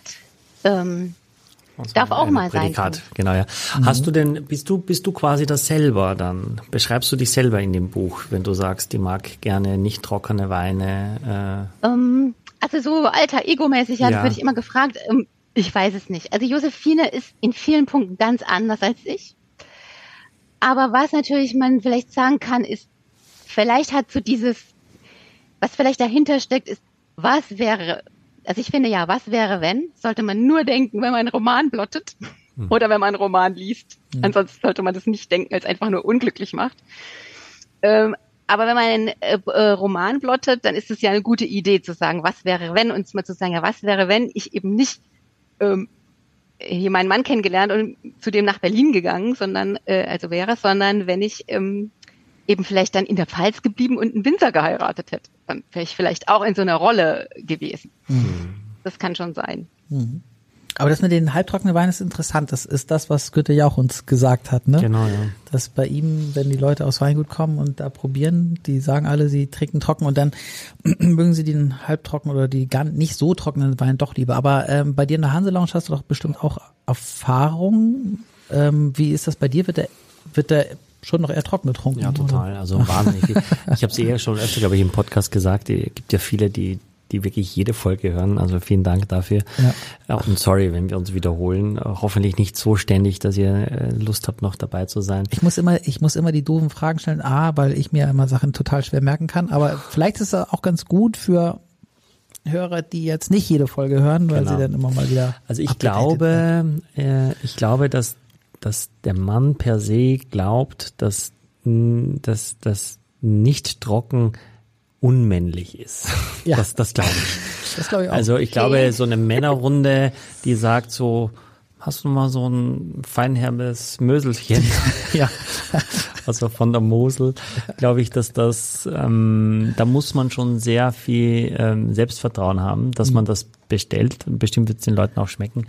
Ähm, und das, deswegen hat es bei uns leider keine so große Relevanz. Es gibt schon eine kleine Anzahl auch an jüngeren Mitgliedern, die diesen diesen Kabi-Hype, was heißt Hype, den es in, in der Sommellerie gibt, wo man sagt, ich, ich ich trinke also einen Reparaturwein oder ich trinke einen Riesling Cabinet, um wieder nüchtern zu werden, weil er eben eher neuneinhalb, zehn Alkohol hat. Ja. Ähm, die, die das auch machen. Mhm. Auch, äh, ich finde gerade, weil, weil mittags das, das, dazu einlädt, trotzdem ein Glas Wein zu trinken und man muss dann noch arbeiten oder ähm, als Notar irgendwas vorlesen und so weiter Wobei alle unsere Notare mittags nichts trinken. Natürlich, äh, natürlich nicht. nicht. Natürlich. Wenn, ähm, dann würde das hier nicht erzählt auf werden. Auf gar keinen Fall. ähm, und das ist leider so ein bisschen das Problem. Entweder man geht ganz süß, man sagt mhm. wirklich hinterher eine Bärenauslese, irgendwas im Portwein zum, zum Dessert oder zum Käse, aber dass man jetzt zum regulären Essen das macht, ist schwierig. Es ist auch ein Stück weit immer natürlich vom Essen abhängig. Also wir machen jetzt nicht wahnsinnig viel asiatisches Essen, was mhm gerne genommen wird für mit, mit Spice und Würze, mit der Süße das auszugleichen. Ähm, mein Freund äh, Dennis hier in Hamburg, der macht das Dimsumhaus am Hauptbahnhof und die haben relativ viele auch nicht trockene Weine und die verkaufen sie auch, weil sie zum Essen sehr gut passen. Wenn das mhm. Essen auch vor allem scharf ist, dann, dann passt das ganz gut. Und ich finde, aber jetzt der Wein, der ist schon trocken, mhm. aber ähm, über Alkohol habe ich doch hatte gesagt, dass er nur 12 äh, Alkohol hat, aber der kostet auch nur 12,90 Euro. Und was was super ist. Also Oder? ja, was super ja. ist, weil der Wein, äh, der schmeckt mir wirklich hervorragend. Ich kannte den schon.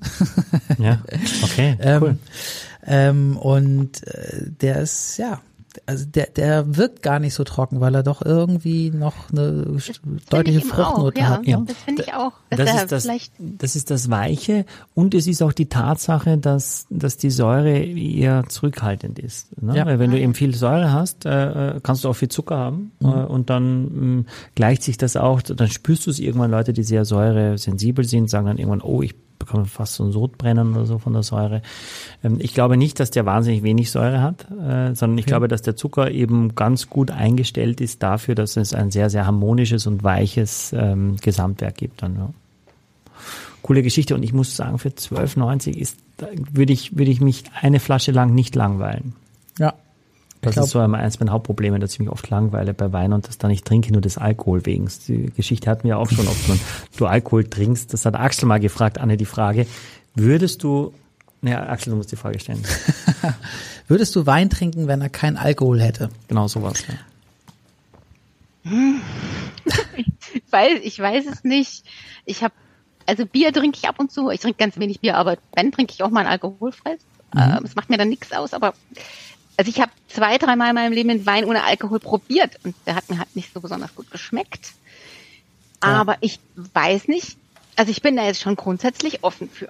Ja, naja, also dahinter steckt so ein bisschen die ketzerische Frage äh, oder oder also bei mir ist das, war das früher so, jetzt wird es vielleicht ein bisschen sich ändern oder hat sich schon geändert, dass ich das eigentlich als funktionelles Getränk äh, verstanden habe, nämlich einfach, um in eine andere Stimmung zu kommen. So und das, okay. dass ja, ich das, ganz das viel getrunken habe. Natürlich ne? auch. Genau. Also ja. so wie man früher den, den, sich den Korn runtergewirkt hat mit 16 ja. oder so.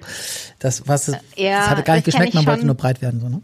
Ja, also ich kenne das halt so im Sinne von, also ich habe ja immer eine Zeit lang in der Pharmabranche gearbeitet. Das war, als ich halt auch den Riesling geschrieben habe. Mhm.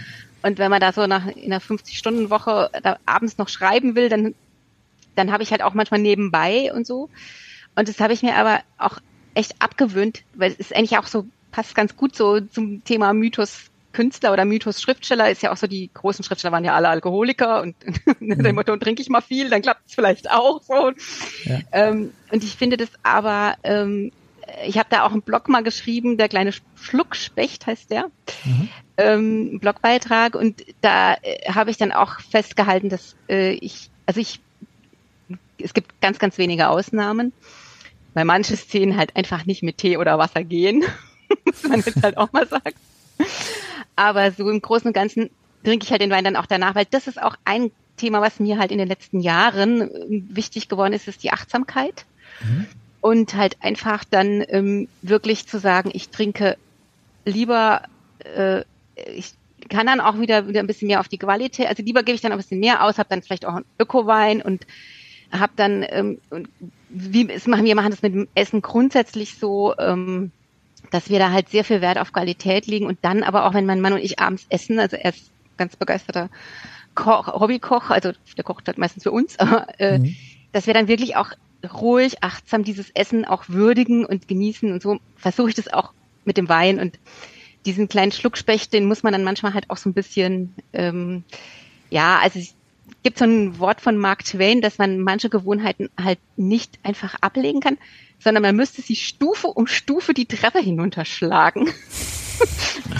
Und ähm, okay. aber mit dem mit dem Schluckspecht habe ich ich versuche es halt immer erstmal auf die liebevolle Art. Das ist, ähm, und das mit dem Schluckspecht klappt es eigentlich ganz gut. Das ist ähm, dass man halt entweder die Achtsamkeit erhöht und dann ist ja, wenn wir die Achtsamkeit erhöhen, ist ja auch die Wirkung, also der Genuss. Und das ist auch was, was zum Beispiel auch für die aktuellen Diskussionen so mit dem, dass wir ja immer jetzt alles sparen müssen, aber wir müssen ja nicht auf Freude verzichten, weil wenn ich die Achtsamkeit erhöhe, erhöhe ich ja mega den Genuss. Ohne dass es dann, da macht, also man wird ja auch noch schlanker dabei und also die Achtsamkeit ist da ein ganz, ganz großer Schlüssel. Ja, das ist das, äh, das ist das ist toll. Ich bin immer nur häufig so gestresst irgendwie und deswegen bin ich häufig so wenig achtsam. Aber wenn es mir gelingt, ne, also die Sachen, ne, also sich, doch sich auch, genau, oder? also ja, wie, wie in diesem Podcast, ne, dass man sich wirklich mal einem, einem Glas widmet und äh, ne, darüber spricht und äh, genau, sich austauscht genau. darüber. Das ist ja eigentlich Achtsamkeit par excellence. Ja, ja. Also genau. Weinverkostung ist eigentlich eine schöne äh, pfalzbuddhistische Achtsamkeitsübung. Pfalzbuddhistisch? Nicht schlecht. ja, ja, das ist es total. Wenn es mir gelingt, solch, sowas, solche Momente zu schaffen, finde ich es total toll toll. Ähm, es ist halt nur häufig, dass, dass man irgendwie einfach mit dem Kopf irgendwie schon wieder drei Schritte voraus ist und dann den ja, aktuellen gar nicht mehr. Es ist mehr sehr, sehr so schwer. Es ist auch Arbeit. Also das ja. ist, ist nicht einfach. Und man muss auch dranbleiben. Also, ja. ja, aber du musst natürlich sehen auch, dass ganz große Werke äh, im, im Absinthrausch entstanden sind, äh, mhm. ne, weil die auch die Farben dann anders gesehen haben, die sie nüchtern so gar nicht hätten machen können. Ne? Also ich will jetzt nicht den Alkohol nur gut heißen, ne? aber ja, ach so, ja, ja, ja, äh, ja, ja, Charles, Charles Bukowski oder so, ne? Der hat doch sehr viel. ja. äh, geschrieben. Aber ich, ähm, ja gut, äh, lassen wir das. genau. Wir, wir, wir, wir haben einen, einen Roséwein. Äh, ja, also genau. es gibt einen Sekt, einen Weißwein, einen Roséwein und einen Rotwein. Also einmal das komplette Programm. Ähm, Klein steht da drauf. Das äh, ist ein Cabernet Sauvignon Rosé 2021 mhm. ähm, vom Weingut Klein und da ist Free Run. Free Run. Das ist, es gibt Rack Run und es gibt Free Run. Das ist jetzt sehr äh, äh videonerdig. Aber gut. Dann erklär uns das mal hier für Nicht-Videonerds, was das jetzt, kann man das, ist es umfangreich zu erklären? Ja, es ist, es ist ein Timecode. Also, äh, also irgendwie braucht braucht ein Videosignal äh, eine Zeit, die mitläuft, damit es weiß, an welcher Stelle es ist und damit alle Systeme, die darauf zugreifen, wissen, an welcher Stelle es ist. Und wenn man jetzt so eine Aufnahme beendet, dann ist beim Rack Run äh, bleibt die Zeit stehen und beim Freerun läuft sie aber weiter. Okay. Ah, ja, das finde ich aber interessant. Ja, ich, weiß noch ich glaube, du bist dann wahrscheinlich die Einzige, aber es freut mich, dass, dass ich weiß gar nicht, ob das interessant habe jetzt. Aber Na doch, ich finde es schon interessant, weil das passt zu dem, was wir gerade hatten, dass man auch, also um da hinzukommen mit dieser Achtsamkeit, muss man ja einfach auch mal die Pause-Taste drücken. Ja, das stimmt. Und das sich stimmt. mal sortieren und so. Und dann ähm, darum geht es übrigens ganz viel auch im, im, im Dunkelfelder, beziehungsweise der Dunkelfelder ist so ein bisschen das Ergebnis aus diesem, also einem Prozess.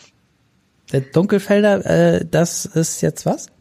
Also jetzt, das ist jetzt ähm, der nächste. Das, also ich, wir haben ja jetzt gerade über die über die Josephine gesprochen und ja. ihren Mann, der äh, die halt ein Weingut haben. Mhm. Und die Josephine, die ähm, die, die, die stolpert halt irgendwie immer über Leichen. Und das ärgert halt auch diesen jungen Kommissar. Ähm, Hilzending ist nämlich, also der ist halt einfach total fit, der ist, der ist 30 und hat, ähm, hat, ist auch schon Leiter vom K1 jetzt und will, will sich aber natürlich auch beweisen und will ja diese Fälle dann auch einfach alleine und selber und will ja auch zeigen, dass er es kann. Und Josephine stolpert halt immer über die Leichen und mischt sich dann halt auch aus verschiedensten Gründen ein.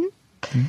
Und dem Silvana geht's halt darum, dass ähm, ja, dass da halt ein Freund von ihr und also sie hat auch noch eine Freundin, die Buchhändlerin ist. Also die beiden sind eigentlich immer zusammen unterwegs. Und ein Freund von denen, der wird halt verdächtigt. Und deshalb mischt sie sich da halt ein und hilft bei den Ermittlungen. Mhm. Und bei dem, ähm, beim, beim dritten Buch ist es eben der Dunkelfelder. Mhm. Da ist es halt so, dass, dass da so ein Zeitmanagement-Guru auf den Plan tritt. Das ist ähm, der Dr. Hans-Peter Thiel, der hat ein Institut für ganzheitliches Zeitmanagement. Und also in meinem Fantasielandau hat er dieses Institut. Und er macht halt einen ganz mitreisenden, auch sehr unkonventionellen Vortrag in dem Weingut. Und ähm, ja, und Josephine ähm, ist da auch schon ein bisschen genervt, weil er halt so ein bisschen auch ein bisschen überheblich ist und so. Und seine Leute, es ist halt manche, die verehren ihn wie einen Guru und andere beschreiben ihn als ganz furchtbar und manipulativ. Und ähm, ja, dann ist es halt so, dass er auch sein Equipment gar nicht mit nach Hause nimmt und Josephine muss es ihm am nächsten Tag bringen und dann findet sie ihn aber da liegen. Auf einer Chaiselong ist er wie drapiert und man hätte ihn für einen Schlafenden halten können, wäre da nicht der große rostrote Fleck auf seinem hellen Seidenhemd gewesen. Oh. Auf Höhe des Herzens. Also, war der so von der Farbe ja. her wie dieser Free Run Cabernet Sauvignon. Genau. Das Cover hat auch so eine ähnliche Farbe. Okay. Na dann. Genau, ja, die, die, die Farbe ist schon besonders für ein Rosé, ne? Ja. Also sehr, sehr äh, kräftig, fast so ein bisschen Johannisbeer, so rot. Jetzt in der mhm. Flasche siehst du auch, dass äh, so ein bisschen die Kohlensäure auch noch drin steht. Das heißt, relativ jung und auch mit einer ordentlichen Portion Kohlensäure abgefüllt. Mhm. Ist auch jetzt gar nicht so gewöhnlich. Äh, Cabernet Sauvignon Rosé ist eher ungewöhnlich. Mhm. In dem Fall hat man den also relativ früh auch geerntet, um die Säure zu erhalten und den Alkohol möglichst niedrig, 11,5, also nochmal ah. leichter als der Wein davor. Die werden immer leichter, das ist ja auch, ja, das ist ja auch aber, schön. Ja. Aber zu, das ist zumindest der Alkohol, aber vermutlich jetzt vom Geschmack, weil sonst hätte ich es ja umgedreht gemacht. Äh, ja. Äh, obwohl der weniger Alkohol hat, glaube ich, dass er ein bisschen kraftvoller ist. Ähm, ja. Aber trotzdem kein kräftiger Wein. Aber trotzdem kein kräftiger Wein. Aha. Aber wie, wie ist denn die Nase jetzt, äh, meine lieben Freunde? Was, ja. was riecht ihr? Blutorange. Blutorange. Springt mich jetzt so an. Okay. Ich habe tatsächlich vor allem sehr viel äh, ähm, so, so äh, Johannisbeere äh, ähm, und äh, vielleicht auch so fast äh, Stachelbeere. Also ich es riecht fast für mich auch wie so ein Sauvignon Blanc, wenn ich die, die Augen zu habe und jetzt nicht diese Farbe sehen würde. Ziemlich aromatisch, auch recht kräutrig. Ähm, Kannst ja noch mal gucken, ob die Blutorange vielleicht auch wieder im Abgang ist. Ja, also in der Nase hätte ich vielleicht ganz hinten in der Nase riecht es für mich fast ein bisschen wie Aperol. Und wenn es, ah, wenn es ein mhm. bisschen dieses Bittere, was so eine Orange auch mitbringt, dann kann ich es vielleicht in der Nase auch nach oder Campari oder so. Also es wirkt so ein bisschen mhm. Likör, bittrig in der Nase. Ich habe es noch nicht am, am Gaumen gehabt. Mhm. Aber Axel schon. Mhm, schmeckt super. Schmeckt super. Mmh. Ja, also ähm, so Johannisbeere, das, also riechen tue ich das nicht, aber schmecken würde ich, da würde ich schon oh ja, total. mitgehen. Also, also schmeckt wie ein Sauvignon Blanc, finde ich, in, äh, am Gaumen. Ne? Ja, total. Finde ich erstmal. Es hat dann schon was Rotfruchtiges, aber erstmal denke ich, und das ist. Aber das hast du diese grüne Paprika auch? Grüne Paprika? Ja. Total. Okay. Ja. äh, ich, wir müssen mal, eigentlich müssten wir mal so ein paar Sachen mitbringen. Also wo wir sagen, in Sauvignon Blanc, wenn wir das wissen, dass wir eine grüne Paprika hier auf den Tisch stellen und ja. dann mal reinbeißen und dann mal probieren. Also würde das Sinn ergeben?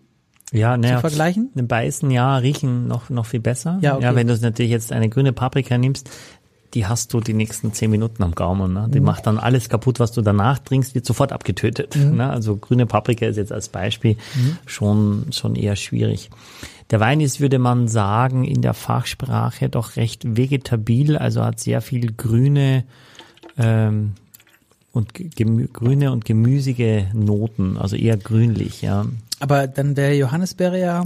Ja, das ist ja auch was, was Rotfruchtiges, aber trotzdem wirkt es so, also das ist jetzt ja die die Sie verstricken sich in Widersprüche. Nein, nein, nein.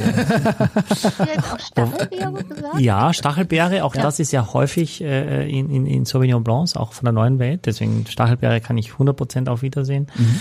Ähm, und ich sage mal, die rote Johannisbeere, wenn du die die isst, dann ist mhm. die ja wahnsinnig, schmeckt die ja wahnsinnig nach Säure und, und grünlich, ne? Also ja. die, die, okay. die ist rot, aber von den ganzen roten Beerenfrüchten wie Brombeeren, Blaubeeren und so weiter ist das äh, ja was, eine, grünliche rote Frucht. Das okay. meinte ich damit, Ja, ne? also, aber das genau, das, das kann ich, das kann ich super nachvollziehen, so weil wir wir hatten einen Schrebergarten, den wir zum Glück abgegeben haben, weil es viel zu viel Arbeit war. Aber ähm, immer wenn ich in diese Johannisbeeren gebissen habe, war es dann am Ende äh, doch nicht so verheißungsvoll. Aber sind Schrebergärten nicht so wahnsinnig hip, also total, also so urban, so quasi Genau, aber wir sind jetzt aufs Land gezogen auf einen Bauernhof äh, und oh. wir sind äh, quasi äh, also naturmäßig versorgt Und der Schrebergarten war am Meer und da, die Idee war, mehr am Meer zu sein, weil wir dann ein Haus am Meer haben, was auch der Fall war, aber er hat dazu geführt, dass wir weniger am Meer waren, weil er noch 200 Meter vom Meer weg war und unfassbar viel Unkraut und Zeug und also wirklich diese frische Stecke im Supermarkt, das ist, das ist, äh, also ich weiß das jetzt noch mehr zu schätzen als Ja. vorher. Dann hat man einen anderen Bezug dazu, ne? Ja, ja, genau. Also ja, wenn, einem Dinge, die man hat, eigentlich, ne, also das, das gibt's auch, in die- dieses gibt's auch Fight Club, dieses tolle Buch und diesen tollen Film, wo das dann heißt, alles, was du hast, hat irgendwann dich. Und bei einem Schrebergarten war es bei mir total so, dass äh, also der mein Leben bestimmt hat, anstatt dass ich mein Leben mit dem gestalten kann, so, weil ich musste da immer Ja. hin, Unkraut zupfen, Hecke mähen und dann hat der Obmann angerufen und Sah nicht so aus dann. Hat man Sah- gesagt, sah- bei Ihnen in der Partelle Ja, 27. der war, der war total super und total nett und so weiter. Aber genau, äh, da sind halt lauter Leute, die sich halt total kümmern äh, und die sehen es halt nicht so gern. Das kann ich auch verstehen, wenn. Da werden häufig äh, ja Menschen um die Ecke gebracht in Schrebergärten. Ja, Anne, wenn wir dich schon genau, mal da haben. Das, äh, Gibt's Ja, da? ja, gute Idee eigentlich, hier mal einen Schrebergarten zu nehmen. da, weil, weil die Hecke nicht geschnitten ist, es lebt er auf einmal nicht mehr am nächsten Tag, muss man sich mal vorstellen. Ich glaube, wenn du da so, und ich, war- also meine Schwiegereltern haben auch einen Schrebergarten Ja. und verbringen so, oh, der sieht wirklich toll aus und dann laden die einmal im Jahr die anderen Schrebergärten, das ist wirklich immer so ein Highlight-Tag, weil man will, dass der Garten natürlich so ist, dass alle, die reinkommen, sagen so, wow, ne? und das ist schon, das ist sehr emotional, da kann man schon sehr, sehr viel Zeit da drin verbringen, das ist echt schon, aber eine, eine Gurke, die du selber äh, gezogen hast, die Ist schmeckt mir- einfach, einfach so viel besser. Ist Äh, mir, ist mir, das geht mir völlig ab. Wirklich, das, Das geht mir ich, ja. echt völlig ab, äh, weil das ist, also natürlich ist es das dann muss, irgendwie ich glaube, toll, es muss, aber wie du sagst, es muss ähm, wirklich, ähm, also einfach muss das Maß halt so sein, dass es dich eben nicht auffrisst. ja, Und dann muss es halt eben auch wirklich zu dir passen. Und das ist halt eben der Punkt, das ist halt so ein, also die, die Bücher haben ja alle auch so ein gewisses Thema. Und Ja. beim Dunkelfelder ist es halt so, dass, ähm, also wir haben ja hier unseren Guru, der halt nun mal jetzt tot ist, da muss ermittelt werden, was da passiert ist. Mhm. Es sind ja auch wieder dann mehrere Parteien am Ermitteln, der Kommissar und Josephine und Charlotte. Mhm. Und dann ist es halt eben so, dass es noch einen Spot gibt auf eine junge Frau, die eben nicht so richtig weiß, wer sie ist oder was sie will. Und ähm, das war halt ganz interessant, weil meine eine Nichte mir gesagt hat, es gibt ganz wenig Bücher, wo die Protagonistinnen mal Mitte 20 sind. Wenn es nicht jetzt gerade so noch aus dem Liebesroman raus oder so, auch das, der verlängerte Jugendroman oder so, sagte, da gibt's gar nicht so viel. Also sie findet halt auf jeden Fall nix. Und das hat mich sehr, ähm, und es ist halt auch bei mir immer so, dass ich Themen sehe. Also plötzlich reden alle von irgendeinem Thema. Also ich an fünf verschiedenen Stellen und da weiß ich immer schon, okay, das Thema hat mit mir was zu tun. Und ähm, ja, und da habe ich das dann mal gemacht, habe mal dieses, ähm, also so praktisch so eine Teilearbeit auf die mal angewendet. Also dann anhand dieser jungen Frau äh, stelle ich halt praktisch mal so eine so eine psychologische Teilearbeit vor oder also gibt es auch schon heutzutage Pädagogen, die das anwenden, die dann sagen, das innere Team. Und ähm, da komme ich halt auch mal auf, den, auf das Thema mit, den, mit der Taste drücken. Das ist, glaube ich, auch ähm, ganz aktuell jetzt das Thema, weil es ja viele gibt, die jetzt ähm, in der aktuellen Situation sich auch hinterfragen oder auch der Bedarf an Coaching oder psychologischer Beratung ist so hoch wie nie. Und da, da ist halt eben der Dunkelfelder auch ähm, genau das richtige Buch, um da mal reinzuschnuppern. Und ähm, auch spielerisch ähm, auch zu sagen, so, da, da geht man halt einfach hin und sagt, wie sind denn meine Lebensgeister? Also das ist die, und ich habe dieses Konzept, also ich habe so ein Teilearbeitskonzept selbst durchlaufen. Also es ist auch zum Beispiel der Grund, was warum ist, ich das, was ist das äh, kurz zusammengefasst? Also Teilarbeit, also wie muss man sich das vorstellen? Also da ist es so, dass ähm, genau, also das würde ich noch sagen, ich, also ich mache halt oft, bevor ich ein Buch schreibe, einen Selbstversuch dazu. Deshalb liegen da auch manchmal Jahre dann dazwischen. Und äh, Teilarbeit musst du dir so vorstellen, dass also ich habe so, also ich habe halt das gemacht und dann habe ich ein, selber ein Konzept entwickelt, das sich halt in dem Buch auch verwendet hat. Und es geht halt darum, dass du sagst, ähm, so, ich habe es halt Lebensgeister genannt. Also du kannst deine Lebensgeister einfach wieder aktivieren oder kennenlernen oder aufwecken oder jetzt in der aktuellen Situation vielleicht dafür sorgen, dass die jetzt nicht ganz traurig werden oder in Angst oder Depri versinken. Und, ähm, und da gibt's halt dann verschiedene Anteile, zum Beispiel das innere Kind und der Kampfgeist und der Teamgeist und ähm, dann gibt's halt noch den, je nachdem wie jemand zum Leben steht, ist es entweder das Selbst oder der Quellgeist, der ist für den Beruf zuständig. Und ähm, genau, und das wird halt in dem Buch einfach anhand von, von einem Handlungsstrang auch gezeigt. Ähm, und ich habe das auch so ein bisschen, also ich, es ist immer witzig, wenn man mit Männern darüber spricht, die sind ganz, ganz, ganz ernst dann und ganz oh, Psychologie. Ähm, ich habe das sehr, sehr spielerisch gemacht und äh, es ist sehr, sehr ernst. Es hat auch, ich meine, mein Slogan unter den Krimis ist spannende Krimis mit Tiefgang es ist Tiefgang, aber man kann den Tiefgang auch ein bisschen leicht und spielerisch machen. Also ihr müsst nicht mhm. so verschreckt gucken.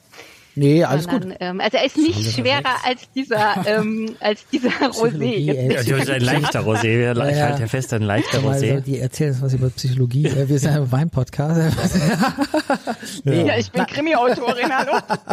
nee, ist super. Also, und ich glaube auch tatsächlich, also die, also die jetzige Zeit, ich, also ich finde, dass das Größte, was passiert ist gerade, oder ich meine, das ist ja ein alter Hut, aber dass eine Gesellschaft merkt, hey, wir müssen nicht von neun bis 17, 18, 20 Uhr jeden Tag ins Büro rennen, es geht auch anders. Ne? Also so Sachen, die früher nicht denkbar gewesen wären, ja. äh, sind auf einmal so, äh, also jetzt muss das sein und äh, es, irgendwie geht's ja so. Ne? In meiner Branche ja. nicht. Also In deiner Branche nicht? Was, ja, okay. Ja. Also der Koch kann nicht zu Hause von zu Hause aus äh, ja. schnibbeln und, okay. äh, der Kellner Gut, kann nicht. Genau, also bei uns ja. hat sich ziemlich gar nichts geändert, äh, okay. außer dass vielleicht die das Gutdünken der Menschen der Branche gegenüber schnell schon wieder vergessen wurde. Ne? Und dass man in diesen mhm. vielen Monaten, wo man zu hatte, waren ja alle danach wahnsinnig dankbar, dass jemand nicht mehr selber kochen musste und einkaufen. Und das ist jetzt, glaube ich, hat sich schon wieder alles so ein bisschen eingegroovt in den ursprünglichen, in die Erwartungshaltung und durch die allgemeine Teuerung von so ziemlich allen Dingen ist es auch, macht es keinen Spaß, glaube ich, selber auch essen zu gehen, weil, weil jeder, der das vernünftig kalkuliert, das leider auch weitergeben muss. Und es macht auch nicht so wahnsinnig viel Spaß, selber ein Unternehmen zu führen, weil ähm, ja, weil man gar nicht hinterherkommt, weil, weil absurdeste Dinge unfassbar deutlich erhöht werden, die nichts mit der Ukraine zu tun haben und nichts mit, mit Gas, ähm, aber einfach äh, wird einfach gemacht und ähm, ja, deswegen. Und da, genau, weil ich, ich, ich merke das auch, ich habe ich hab neulich äh, eine schöne, mal dieses Hausfrauenart, ne, esse ich gerne hat irgendwie 16,50 auf einmal gekostet, war eigentlich immer eher so ein 12 Euro Gericht. Hm. Ja, das ist da, das, also, das Ganz ist klar. schon. Ganz klar, ja. Also Basisdinge wie Sahne, Öl, Butter kostet ja. ja eher so viel mehr als vorher und ja. wir brauchen ja große Mengen. Ähm, und ich rede jetzt noch nicht über die Energie, die wir, die so ein Herd äh, und ein Konvektomat und so weiter, wenn der eine Tiefkühltruhe, ein, ein, die rennen ja 24 Stunden, mhm. sieben Tage. Also aber sitzt, sitzt du dann da und sagst, ah, kann ich das jetzt machen, da den Preis nochmal also ich meine, das tut ja wahrscheinlich irgendwie weh, die Karte nach oben hin zu verändern. Und gibt ja. es das, dass du sagst, oh nee, das mache ich jetzt doch nicht, aber dann am Ende selbst mehr aus der eigenen Tasche bezahlst? Oder? Ja, das ist leider, das ist ja die Wahrheit, dass du ja, ja und ich, ich sehe ja zum Beispiel das Investment in meine Mitarbeiter nicht als Kostenstelle, sondern als Investment in die Zukunft. Ja, mhm. also ich will ja, dass die bei mir bleiben, dass die sich wohlfühlen und dass die dann auch einen guten Job machen und wenn du reinkommst äh, äh, zu uns, dass du merkst, dass ja eine positive Energie hier mhm. herrscht und das schaffst Boah, das du. Finde ich, find ich toll. Ja, ja super. nee, ja. das ist auch jetzt tatsächlich nicht nur wie viel ist von mir dahergeredet, sondern auch tatsächlich inhaltlich äh, tiefgründig. Also ein Weinmensch mit Tiefgang, Anne. Ja. Ähm, das, da haben wir doch was gemeinsam. Da haben wir, äh, wir haben viel gemeinsam. Äh, dass, äh, dass ich einfach äh, das, das, das musst du spüren und das muss dann auch drin sein. Und dann ist es aber meine Aufgabe, dass ich ja das irgendwie dann doch refinanzieren muss. Und mhm. wenn wir, keine Ahnung, wieder zugehen oder keine Ahnung, was alles passieren kann oder nur noch jeder zweite Platz belegt und und und, dass du trotzdem wirtschaftlich ja irgendwo dahin kommst. Und die Verantwortung, und das erwarten ja meine Mitarbeiter auch, dass sie im nächsten Jahr auch noch ihren, ihren Gehalt bekommen, weil sie mhm. eine Wohnung gekauft haben und da jeden Monat Abtrag zahlen müssen und dann wenn da keine Einnahmen mehr kommen, sie ein großes Problem haben. Und das ist, glaube ich, natürlich die kaufmännische Aufgabe, mhm. dass man das so konservativ macht, aber eben auch Preiserhöhungen dann weitergibt, ähm, weil, weil sonst ist man ja äh, unseriös, wenn man hat man ja davor hätte man ja zu viel Geld dann verdient, wenn man wenn man offensichtlich damit immer noch auskommt. Ne? Aber es ist die Wahrheit ja. ist natürlich, dass alle immer so links und rechts schauen, was machen die anderen. Mhm. Ähm, ja und wo, was mir, was ich mir halt auch wünschen würde, wenn die Verschwörungstheorien, also diese dieses Deuten, also ich habe ja übrigens bei dem beim Silvaner war es ja so, dass da geht's ja um die Sinti und Roma auch und da bin ich ja irgendwann über Karten gestolpert und habe ja dann mich irgendwann so tief ins Tarot und auch in die Astrologie reingebeamt, dass ich am Ende ähm, darüber auch ein Buch geschrieben habe und ein Kartendeck gemacht habe. Und da habe ich mir halt was aufgefallen, was ich gleich wieder den Kreis zu dir schließe, Michael. Es ist halt leider so, dass also ganz viele Leute halt deuten und spekulieren, die sich noch nicht, also wenn man deutet und spekuliert, sollte man es eigentlich professionell machen und die Tarotkarten dazu nehmen oder den Astrologen anrufen. Und ansonsten, ich finde es halt traurig, dass das ist eigentlich mit für mich auch die größte Herausforderung, die wir jetzt, also du bist ja hier ganz auf dem Boden mit deinem Betrieb und das ist bestimmt ganz schwer, so betriebswirtschaftlich. Ich meine, ich habe ja auch einen betriebswirtschaftlichen Abschluss. Ich weiß, das ist jetzt nicht einfach.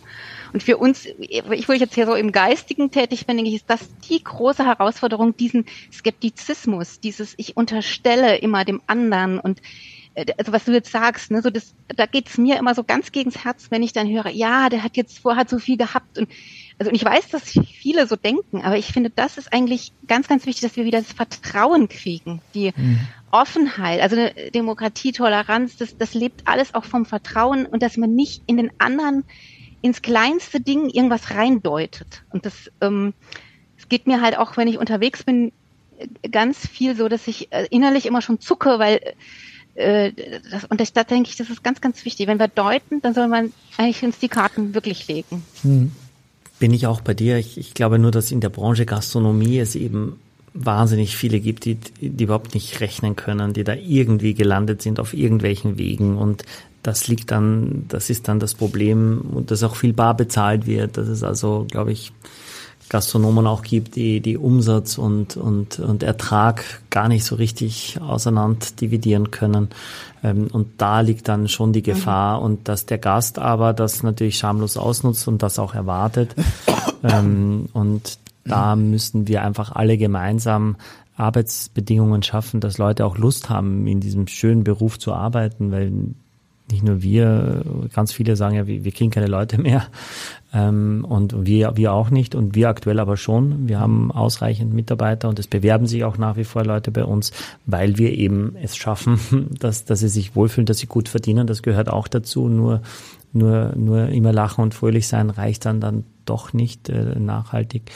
Und weil, ja, äh, weil, ja. weil wesentlicher Bestandteil ist, weil weil auch, auch die Gäste eben sehr höflich sind und sehr freundlich und sehr interessiert sind, weil die das nicht nötig haben, von oben herab äh, irgendwen zu behandeln. Da gibt es auch keinen Grund dafür. Das erlebe ich aber in der freien Gastronomie durchaus öfter, dass man glaubt, wenn man dieses Schnitzel jetzt kauft für 30 Euro, dass einem quasi der Laden gehört. Ähm, und sowas haben wir gar nicht. Und daran mhm. gewöhnt man sich dann auch sehr schnell und will es auch nicht mehr missen, dass man einen Umgang hat, auch mit gepflegten, kultivierten Menschen, die die einem auch was erzählen können und, äh, und ja, die einfach auch interessiert sind und zugewandt. Und die haben wir und das, das ist ein Kleinod, aber es ist nicht die Realität. Mhm. Wir haben eine eigene Realität. Äh, äh, zur Realität gehört noch, der Wein kostet einen Zehner der Rosé. Wow, echt? Ja.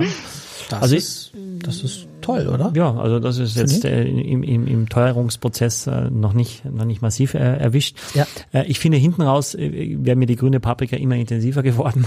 Also ich, eigentlich jetzt, äh, seitdem wir es gesagt haben. Ich will das jetzt mal echt mitnehmen. Ich finde das wirklich sehr inspirierend, dass ähm, auch mal Gemüse und ich esse auch manchmal Rohkost und so, dass ich einfach mal da die Achtsamkeit drauflege. Ja. Und das dann mit meinem Mann auf die Weine übertrage. Mach, eine Gazpacho, an. Das spannend, wie, was wir da mal machen. Ja, mach eine Gazpacho, äh, trink den, den Rosé eiskalt dazu, äh, kalte äh, ähm, Paprika, Tomaten, äh.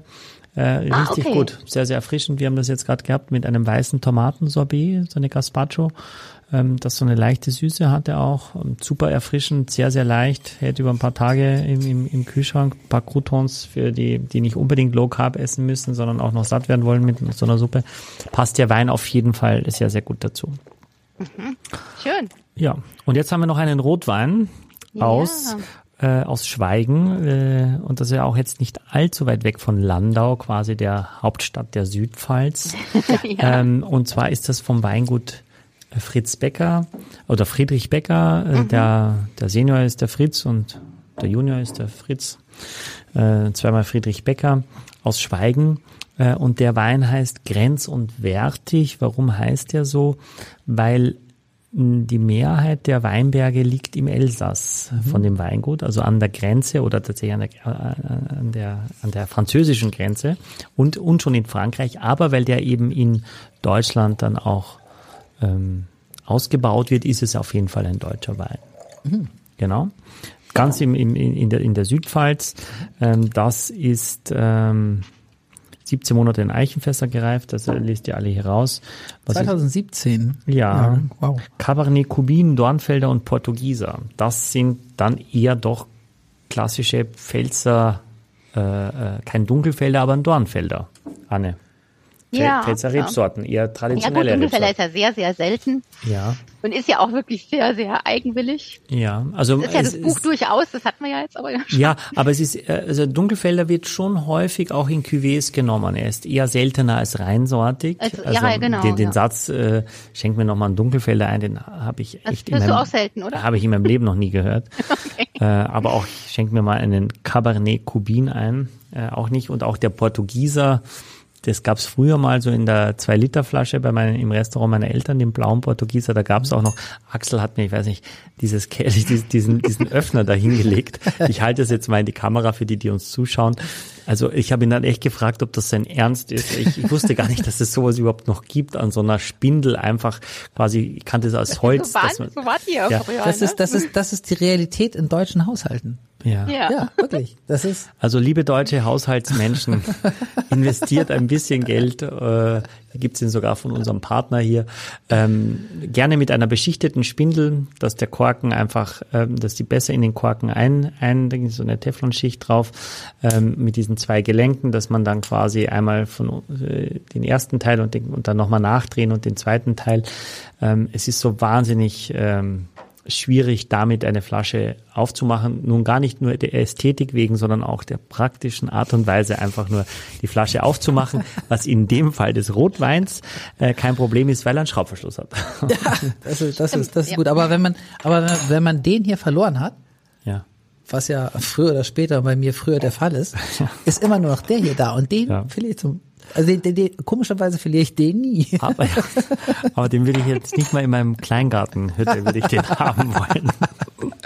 ja, okay. Also beim Schraubverschlusswein ist es gar nicht, gar nicht relevant, äh, braucht man den gar nicht. Oh, der ist ja schon, der kommt einem mir aber ganz entgegen wie eine Umarmung. Ja, die, die Farbe ist auch relativ kräftig. Das sind auch Rebsorten, die durchaus auch, auch äh, ganz gute Farbe hergeben. Und auch der Dunkelfelder zum Beispiel wird gerne auch genommen, äh, auch, auch für die Farbgebung eines, eines äh, Blaufränkisch oder eines Portugieser. Ähm, was riecht hier? Der Wein ist jetzt relativ kühl hier, den Axel, der glaube ich mit den Weißen mitgelagert hat. Ja, habe ich auch. Das, das riecht man auch, dass es ein bisschen kühl ist, ein bisschen verhaltener in der Nase. ja.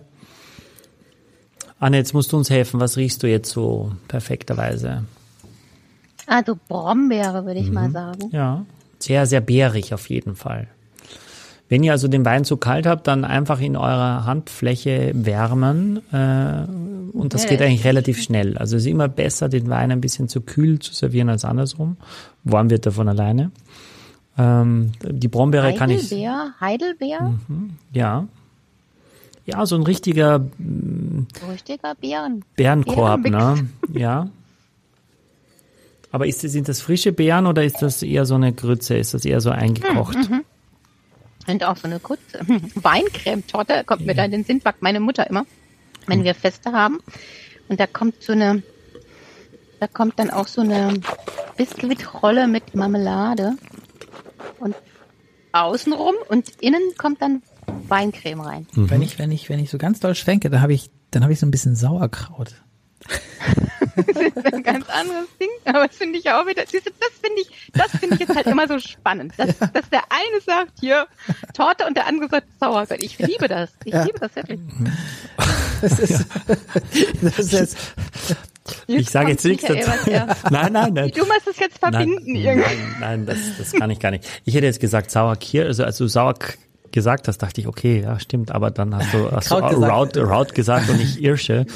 Also äh, das, äh, aber ja, mir passiert das genauso, dass ich manchmal Dinge rieche und schmecke, out of the blue beim Wein, wo ich denke, so krass, und mich so freue, dass ich es betiteln kann. Ja, genau. Also und so Ja. muss es dir ja dann auch gehen. Ja, ja. Ne? Das und das ist- ist ja cool. das ist jetzt, das ist jetzt auch nicht mehr so. Aber eben, als ich so geschmeckt, äh, da hatte ich das Gefühl, dass es, äh, ich weiß auch nicht, dass irgendwoher so ein, so eine Note kommt und da habe ich mich erinnert, ah, das war, das habe ich neulich beim Sauerkraut gerochen.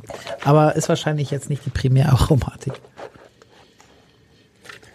Was ich finde, was, was bei den Weinen schon besonders ist, ähm, dass man das Gefühl hat am Gaumen erstmal, dass, dass, es so, dass es ziemlich astringierend ist, also astringierend, mhm. ziemlich zusammenziehend alles. Ne? Also und zwar ähm, gar nicht ein grüner Gerbstoff, ähm, sondern einfach ein reifer Gerbstoff, mhm. aber durchaus mit so ähm, Bittermandel, also mit so mit so mit, mit solchen Bittertönen, die sehr dominant sind. Also mhm. diese, diese fröhlicher äh, Bärenkorb, der in der Nase ist, am Gaumen dann sehr schnell dieses Strahlende verliert, mhm. sondern ein bisschen ruppiger wird.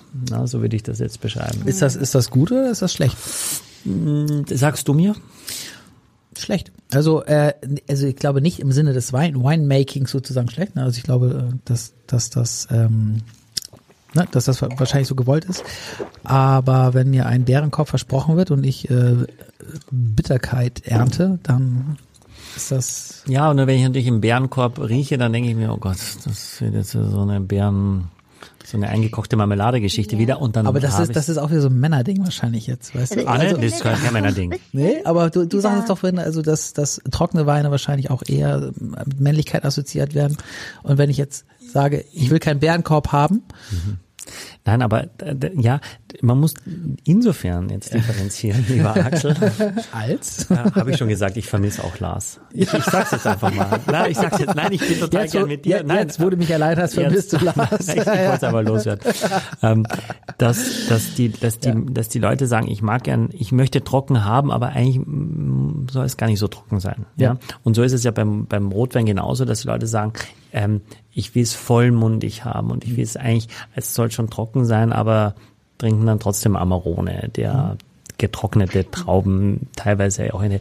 Und von daher ist ja nur das, was auf dem Etikett draufsteht. Also ich, hab, ich weiß gar nicht, wann ich das letzte Mal, letzte Mal einen halbtrockenen Rotwein getrunken habe, mhm. lange her, mhm. ewig nicht gesehen, auch nicht probiert oder irgendwie offiziell halbtrocken.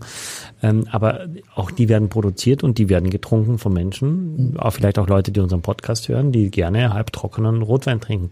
Deswegen ich sind kann den, ja, bei also Alkoholim, äh, anonym halbtrocken Rotwein trinken. Genau, Anne, du magst auch halbtrockenen Rotwein. Also ich würde den jetzt zum Beispiel ähm, super, also das ist ja, ich finde das so witzig, weil hier steht grenz- und wertig und ich gehe ja, das ist nämlich äh, ich gehe ja manchmal einfach über die Grenzen. Ich mache ja immer so geistige Ausflüge, ähm, wo ich ja eigentlich schreiben soll, weiterschreiben soll. Und dann lande ich ja immer in der Literatur und ich liebe ja diese, diese alten, diese schweren, schweren Folianten und, ähm, und da würde ich jetzt zum Beispiel sofort an Victor Hugo denken oder so und zu so einem, ne, also nach so im Winter, nach so einem schönen Essen äh, und dann so ein, so ein Wein und wirklich dieser dicke Wälzer in meinen Lesesessel, die Füße hoch und immer nur so ganz kleines Schlückchen, dass das dann wirklich so ein Viertel auch für den ganzen Abend reicht. Und das, äh, dieses Gefühl, ähm, dieses, dieses Gefühl, was du beschrieben hast mit dem im Gaumen, so, das ist, ich weiß nicht, ob einer von jemand von euch raucht. Also so stelle ich mir das, ich habe in meinem Leben nur mal drei Zigaretten geraucht, aber so stelle ich mir das beim Raucher vor, das schmeckt ja auch in dem Sinn nicht gut. Mhm. Also so, und jetzt erstmal wie Beeren, äh, ne? Also so, es schmeckt ja jetzt nicht so, sondern es ist ja so ein Geschmacksbissen herb, an dem man sich ja dann auch gewöhnt und der so ein bisschen was so was anderes ist. Und, und so ist es bei mir mit so einem, einem Wein, der so einen Abgang hat, dass das, der schmeckt dann nach dem, nach dem nach dem siebten Schluck schmeckt der dann so und dann muss da so eine schwere Literatur dazu und vielleicht noch so ein Stückchen Schokolade. ja, also Essen, glaube ich, ist, ist, ist jetzt für diesen äh, äh, Grenz und wertig sehr gut. Mhm. Also Essen, für mich ist das jetzt kein Wein, ähm, den ich einfach nur so trinken wollen würde. Das würde mich wahrscheinlich zu sehr nerven, dies, dieser Gerbstoff. Mhm. Aber sobald du ein Essen dazu hast, ähm, glaube ich, dass das sehr viel Spaß macht. Also ich glaube, dass du eine Bolognese ähm, mit dem Wein, dass das super auffängt, äh, dass das sehr, sehr gut dazu passt als oh. Beispiel. Weil er ist auch sehr, sehr trocken, mhm. ähm, das was schön ist eigentlich. Mhm. Ähm, er hat 13 beim Alkohol auch nicht zu schwer. Mhm. Ähm, und das, das ist ein, einer der besten Winzer Deutschlands, Fritz mhm. Becker. Ne? Die, die wissen genau, wie es geht. Und mhm. von daher mhm. ist das äh, von, von, vom, vom Inhalt her äh, auf jeden Fall ein guter Wein, kostet 15 Euro. Äh, und auch das finde ich ist eben auch die Pfalz. Da gibt's ja auch Weine für 100 und mehr Euro. Mhm. Ähm, aber ähm, dass man eben fürs Geld doch eine ordentliche äh, einen ordentlichen Wein auch bekommt. Und das zieht sich jetzt für mich für das ganze Paket und das Paket kostet, äh, kostet 50 Euro. diese vier Flaschen. Und ich finde, da ist, es ist ja nun, es ist wirklich, Anne, es ist wie du, also sehr individuell, anspruchsvoll und doch äh, zugänglich. Kann man das so sagen? Ja. Mit Tiefgang, mit Tiefgang. Ja, auf jeden Fall sehr unterschiedlich, ne? Ja, Also- aber, aber schon ich charakterstark. Ja, ja, ja, ja. auf sagen, ich habe keine Angst vor dem Wort. Also Wie, wie hätte ich sagen sollen? ich habe gesagt, du darfst auch bodenständig sagen. Ja, Für mich bodenständig. da. Also ich finde, bin auch so ein Mensch, ne? Ich, ich bin, ich bin so geerdet aufgewachsen und so, das und es bleibt ja einem auch. Und ich finde das auch gut. Und ich finde es auch Finde ich gut, auch dass gut. es in der Pfalz da so eine, so eine, für den, einfach für die ganz normalen Leute auch schöne Weine gibt. Absolut. Aber das ist natürlich auch so, dass viele Sachen dann ja gar nicht die Pfalz verlassen. Das trinken die Leute dann schön bei sich oder kleinere ja, die Winzer. Felder trinken halt auch Äh, gerne genau, selber. genau. ähm, und von daher freuen wir uns, dass wir diese, diese Auswahl haben, da mit Dingen, die, die man, glaube ich, gut haben kann. Und an und für sich wäre jetzt Lars dann an der Reihe zu sagen, was der jeweilige Lieblingswein ist oder die eine müsste vom anderen raten, was der Lieblingswein ist. Ohne ihn, finde ich, wirkt das nicht. Deswegen würde ich einfach mal sagen, sollte jeder jetzt sagen, was sein Lieblingswein ist. Und damit ihr noch länger überlegen könnt, fange ich an und während ich rede, überlege ich, weil ich selber jetzt gar nicht weiß, ob ich den Sekt oder den Riesling nehme. Ähm, Ja, ja, ja, ich, wie wird er sich entscheiden? Wird ja, wir werden das entscheiden. Also ich denke, dass du in der Champagne äh, immer mindestens das Doppelte zahlen musst Mhm. äh, für eine ein, einigermaßen ähnliche Qualität. Obwohl ich den Riesling fantastisch finde, bin ich heute beim, beim Sekt äh, bei der Reservebrut. Ja, Dankeschön. Sekt, ja. Ja, gut. Arne, das ist total unhöflich, wer unser Gast macht zuerst, aber jetzt habe ich quasi das Eis gebrochen und du darfst loslegen. Welcher Pfälzer Wein, bevor du den Pfälzer Wälzer liest, würdest du dir nochmal nachschenken? Also heute jetzt den, den Rosé. Den Rosé. Ja. Warum? Also, weil ich den halt auch sehr interessant finde, weil er halt auch so ein, im Abgang eben auch so ein bisschen Kerl, also so ein bisschen zackig Kernig, ist. kernig, ja. Kernig, Ja. sagen wir auch. Ja, ist schön. Auch äh, cool ist, der Wein ist zackig. Das ist eine schöne Erklärung. Ja. Zackig. Ja, der ist so, der ist so flott, ne? Der ist so quirlig, ne? Ja. Quasi. Ja. Und ja, und Rosé ist, also ich trinke halt sehr gerne Rosé, einfach. cool. Und ja, wird vielleicht in meine Rosé-Sammlung mit aufgenommen. Mal gucken. Mal schauen. Sehr gut. Ja, also ich nehme dann den Riesling. Also, weil ich den, also für 12 Euro, Hammer. Also der, der und und erst und ich bin männlich, weil äh, weil er trocken ist. Äh, und und der alle. und der schmeckt trotzdem gut. Ja. Und das ist das, Das ist ist was, für dich eine- du, das ist für mich total geil. Das ist ungewöhnlich. Ja. Anne, weil Axel ist eher bei den so etwas leicht süßelnden Weinen zu Hause. Also ihr könntet euch wunderbar nachmittags verabreden in der, in der Pfalz oder in der Hauptstadt äh, und einen Schluck Wein trinken. Ja. Äh, obwohl er nicht da ist, Lars würde auch den Riesling nehmen, sage ich jetzt mal. Wahrscheinlich, Wahrscheinlich ja. Wahrscheinlich ja. Wahrscheinlich ja. Aber, aber wie gesagt, ich finde alle Weine äh, gut. Also äh, auch den Rotwein, ne, wo ich jetzt eben gesagt habe, findest du das gut oder schlecht, Mhm. ne, dass ich jetzt statt des Bärenkorbes doch irgendwie mehr was Astringierendes bekomme, äh, habe ich gesagt, das ist schlecht, aber ich finde nicht, dass dieser Wein schlecht ist. Mhm. Und ich finde auch, dass es ja nicht nur bitter schmeckt, sondern dass es dass man schon noch irgendwie eine Frucht irgendwo was anderes noch hat. Anne, kannst du uns abschließend, was steht denn an jetzt in deinem äh, Literatur, in deiner Literaturpipeline? Gibt es den nächsten Toten irgendwo schon? Ja, den gibt's oh, schon. Den gibt's und schon. was ich schon verrate, ist, dass ich jetzt gerade eine Szene geschrieben habe, wo jemand ein Restaurant genau in dem Stil beschreibt, wie du es vorhin geschildert hast. Okay. Das musste ich jetzt lachen. Das ist halt echt, ähm, wenn Also mir dann irgendwann mit- jemand mit- sagt, mit- ich sei wieder zu, ähm, Warst Also du bei so uns? mein- warst du bei uns heimlich? In, äh, äh, so nach dem? Motto, das ist ja nicht das Leben und das gibt's ja gar nicht, äh, dann kann ich sagen, doch, ich kenne jemand, der das so macht. Also da, darum geht's. Es geht jetzt halt drum äh, um Genuss und Verantwortung, dass das meiner Meinung nach kein Widerspruch ist. Darum geht's im nächsten Krimi. Und ähm, ich kann auch verraten, dass es wieder ein Rotwein sein wird. Aha. Also der Titel wird wieder ein Rotwein drin vorkommen. Genau. Und ansonsten wann ist kommt es der natürlich raus? so, wenn ich dann ein bisschen Zeit habe, dann ähm, also jetzt geht natürlich auch die Lesungssaison dann los ähm, ab September. Und wenn ich halt zwischendurch Zeit habe, dann hüpfe ich halt auch immer wieder über die Grenze. Und äh, ja, dann äh, ich habe so ein äh, ist auch so eine Rubrik, ähm, das nennt sich dann literarische Ausflüge. Und da schreibe ich halt ähm, unter dem Titel ähm, Bild, ein Bild von einem Buch fasse ich dann manchmal auch so ganz große, komplexe äh, klassische Werke zusammen, das, weil ich finde, dass uns die Leute, also ich bin ja im Moment sehr in der Aufklärung unterwegs, jetzt schon im vierten Jahr.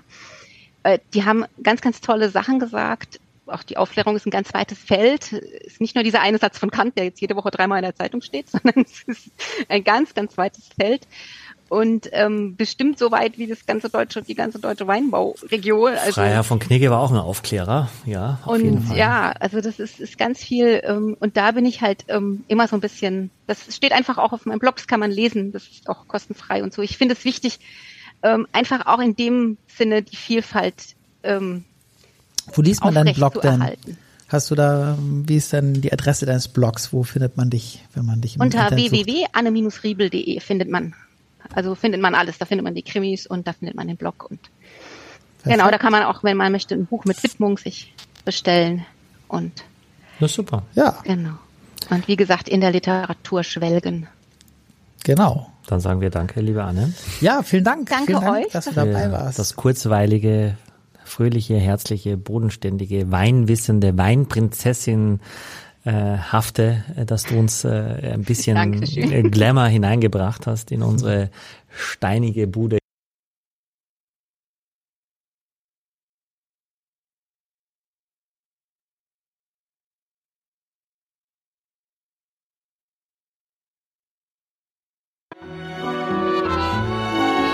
Exklusiv für alle Fans der vier Flaschen.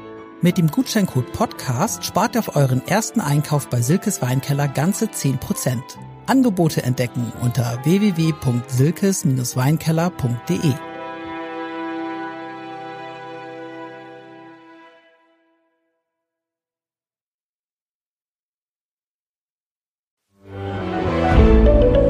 Ein Podcast von Funke.